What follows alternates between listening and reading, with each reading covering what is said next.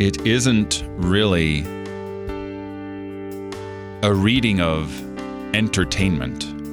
It's more like a reading of a car crash going terribly wrong in slow motion. You can see what's happening, and you know from before what might happen indeed. The protesters who don't want this guy to be the king, they're slaughtered at the end. Well, where's the gospel in that? The one guy who knew about his master that he's he's tricksy and he harvests where he doesn't plant and takes what he doesn't do himself. He gets his mina taken away. Where's the gospel in that?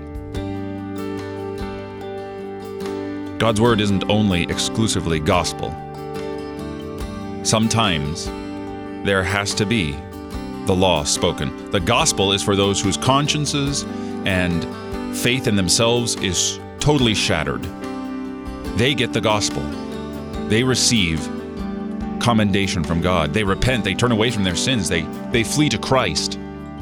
But for those whose consciences are hardened, only the hard word of the law suffices.